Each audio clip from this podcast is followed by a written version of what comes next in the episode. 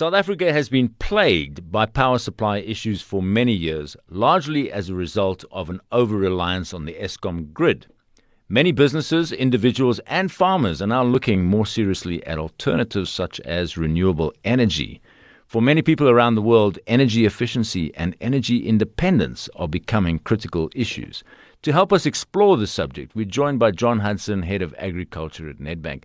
Hi, John. As head of agriculture at Nedbank, what are some of the trends that you're observing? For example, are farmers moving off the grid, and how prevalent is this? Hi, thank you very much. Um, certainly, I think we are seeing a move to people moving off the grid. And the reason for it, though, is uh, due to climate risk, really. So if you look at climate risk, and it's is one of the major business risks that is facing farmers currently. So it makes sense to look at sustainability in its broader sense as well. So it's not only about renewable energy, but it's also about water, soil health, and so many other factors. But quite honestly, we are seeing a move towards sustainability, and it's more from a business risk point of view. It makes absolute sense if your business is facing these risks to look at ways to then mitigate the risk. And so I see that this is taking hold. And certainly what we also do see is that technology tends to be a big play as well. So many of these uh, trends that we're seeing are supported by technology. So whether it's solar panels, whether it's water efficiency, and whether it's um, many other factors uh, facing the business, technology is playing a major part. Okay, explain what is meant by farming off the grid. And then following up from that, what is Nedbank's offering in this regard, particularly to the agricultural sector? When we talk about farming off grid, that uh, tends to be uh, partially misleading, I suppose. There are certainly some farmers that are going off grid totally, but going off grid totally is very different to, say, a grid tied system. I think what is also really important to take note of is that farmers need to really do their homework because before you just decide to go off grid, you need to look at your business and see what works for you. If you look at in terms of the different circumstances that play out, it might not make sense for all farmers to go totally off grid, but it might, it, it may well make sense to go grid tied, or in fact, just to start with looking at the best way to address the efficiency around energy, um, energy mix, etc. So I think what is really important from a Nedbank point of view is having this type of discussion with our clients to really unpack the reason that they're looking to go off grid. And if that reasoning is sound, then certainly we have financial products to back that up. So from a renewable energy point of view, we finance a whole range of you know, in terms of the equipment that goes into it. So whether it's water and also solar, for example, there's many, many ways to go off grid and that needs to be well thought through. What we do then from a financing point of view is to match your repayment ability to the funding need and to really look at whether it is a cash flow neutral situation because we do offer uh, the extended funding period up, to, up to 10 years, for example. But what we're finding now is that the payback period is, is probably far less than that. But it does mean that clients need to do their homework really well, then to engage with their bankers, and then to put a, a funding structure in place. Just talk about the, the break even period there. You talked about the, you do offer finance up to 10 years, but the repayment period can be a lot less than that. What kind of period are we talking about? So, what we're seeing is that repayment periods have come down, and uh, there's probably a multitude of factors for that. What certainly is playing a part is the uh, sort of increasing cost of coal-fired electricity, and if that continues at 10 to say 16% per year or 15 to 16% per annum, that is a major cost for certain businesses. And some businesses that use a lot of energy uh, will start to look at that. They need to be really competitive. So I, I think what you're starting to see is is various factors playing out. The environmental aspect of this is critical, but it's also from a business uh, sustainability point of view that we're seeing much greater take up. What that means is that farmers are looking to contain costs, for example. If they're looking to to expand their farming farming businesses, they will need more electricity in terms of energy. they've got to look at all those factors in, in terms of the total picture. But what is critical and what is clear to me is that if you take a business risk approach, we are seeing farmers move to a partial mix in terms of their energy mix or totally off grid.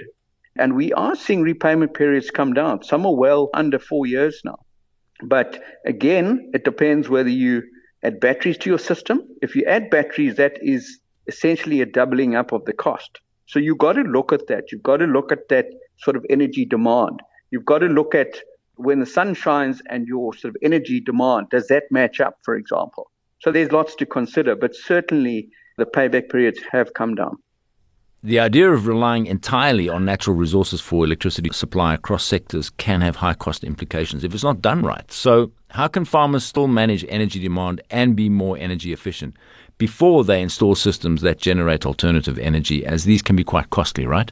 Yeah, this is a good point. I, I think before uh, people decide to go off grid or, or grid tied systems, sort of energy efficiency is your starting point. Your farming business must be uh, really efficient from an energy perspective.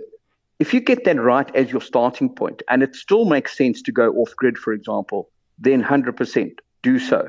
But what it does need is farmers to really think through that and to make sure that their starting point is as good as it can be. Because it doesn't help that you go off grid, but you're not really being energy efficient in the first place. So I think that's, I think that's a critical part in the whole thought process. I think the second part of it is that once you've decided to change that mix of energy and to include renewable energy as part of that, it does become uh, extremely important to ensure that the system that you put into place can actually deliver on what it's set up to do. And for me, this is critical because from a funding point of view, we do a lot of our sums and we look at the repayment ability. It's based on certain assumptions. The assumption being that can this solar plant deliver what it's meant to do? Because if it can't, it could place that business under risk. And that's key. You know, do your homework, find the right installer, get the right advice. And, and that is critical. We're seeing the emergence of the installers that really know their game well and can add value to a farmer's business. And in some uh, circumstances will actually provide a guarantee in terms of performance. And that's critical because at the end of the day, the reason that you're going off grid is to make your business better and more sustainable and, you know, to, to really be productive in its biggest sense. And to do that, you have to get all of this right. These systems can be quite expensive. And so it is quite a big capex spend. And uh, hence, if you're going to invest in this, you've got to do it right.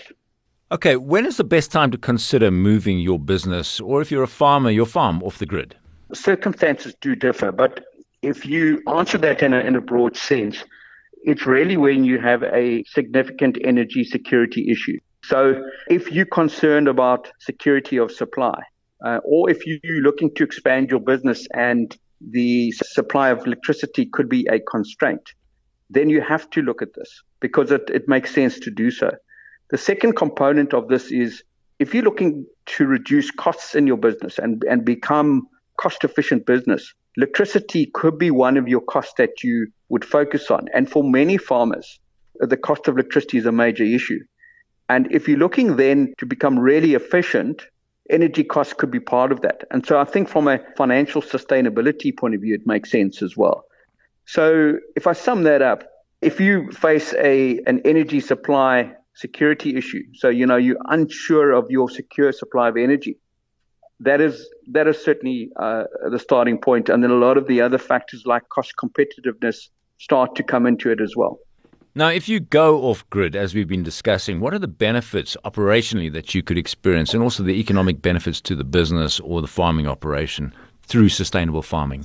So, I think a part of the benefit is the environmental aspect. And, you know, that, that's certainly very important. I think most farmers and also individuals have this personal drive to look at the environment. So that is always going to be a critical component.